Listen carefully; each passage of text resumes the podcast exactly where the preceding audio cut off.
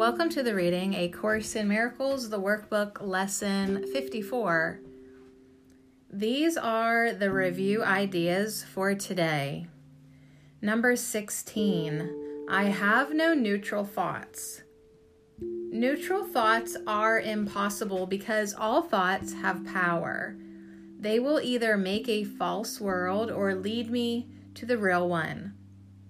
But thoughts cannot be without effects.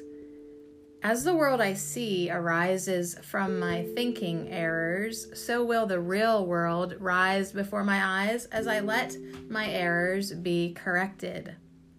My thoughts cannot be neither true nor false. They must be one or the other. What I see shows me which they are. Number 17. I see no neutral things. What I see witnesses to what I think. If I did not think, I would not exist, because life is a thought. Let me look on the world I see as the representation of my own state of mind. I know that my state of mind can change. And so I also know the world I see can change as well. Number 18. I am not alone in experiencing the effects of my seeing. If I have no private thoughts, I cannot see a private world.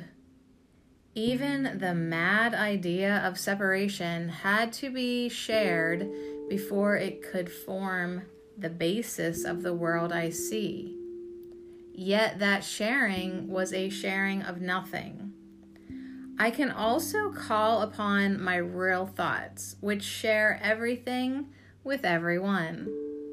As my thoughts of separation call to the separation thoughts of others, so my real thoughts awaken the real thoughts in them.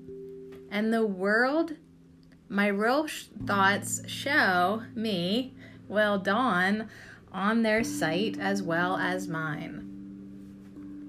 Number 19. I am not alone in experiencing the effects of my thoughts.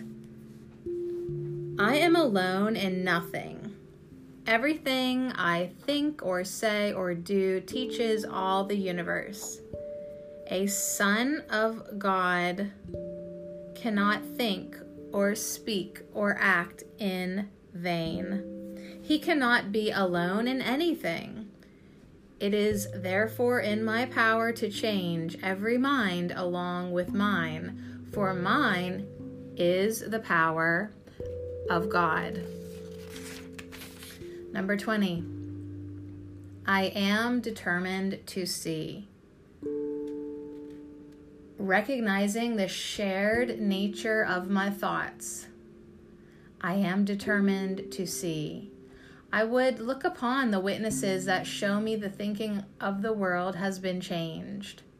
I would behold the proof that what has been done through me has enabled love to replace fear, laughter to replace tears, and abundance to replace loss. I would look upon the real world and let it teach me that my will and the will of God are one. Lesson 54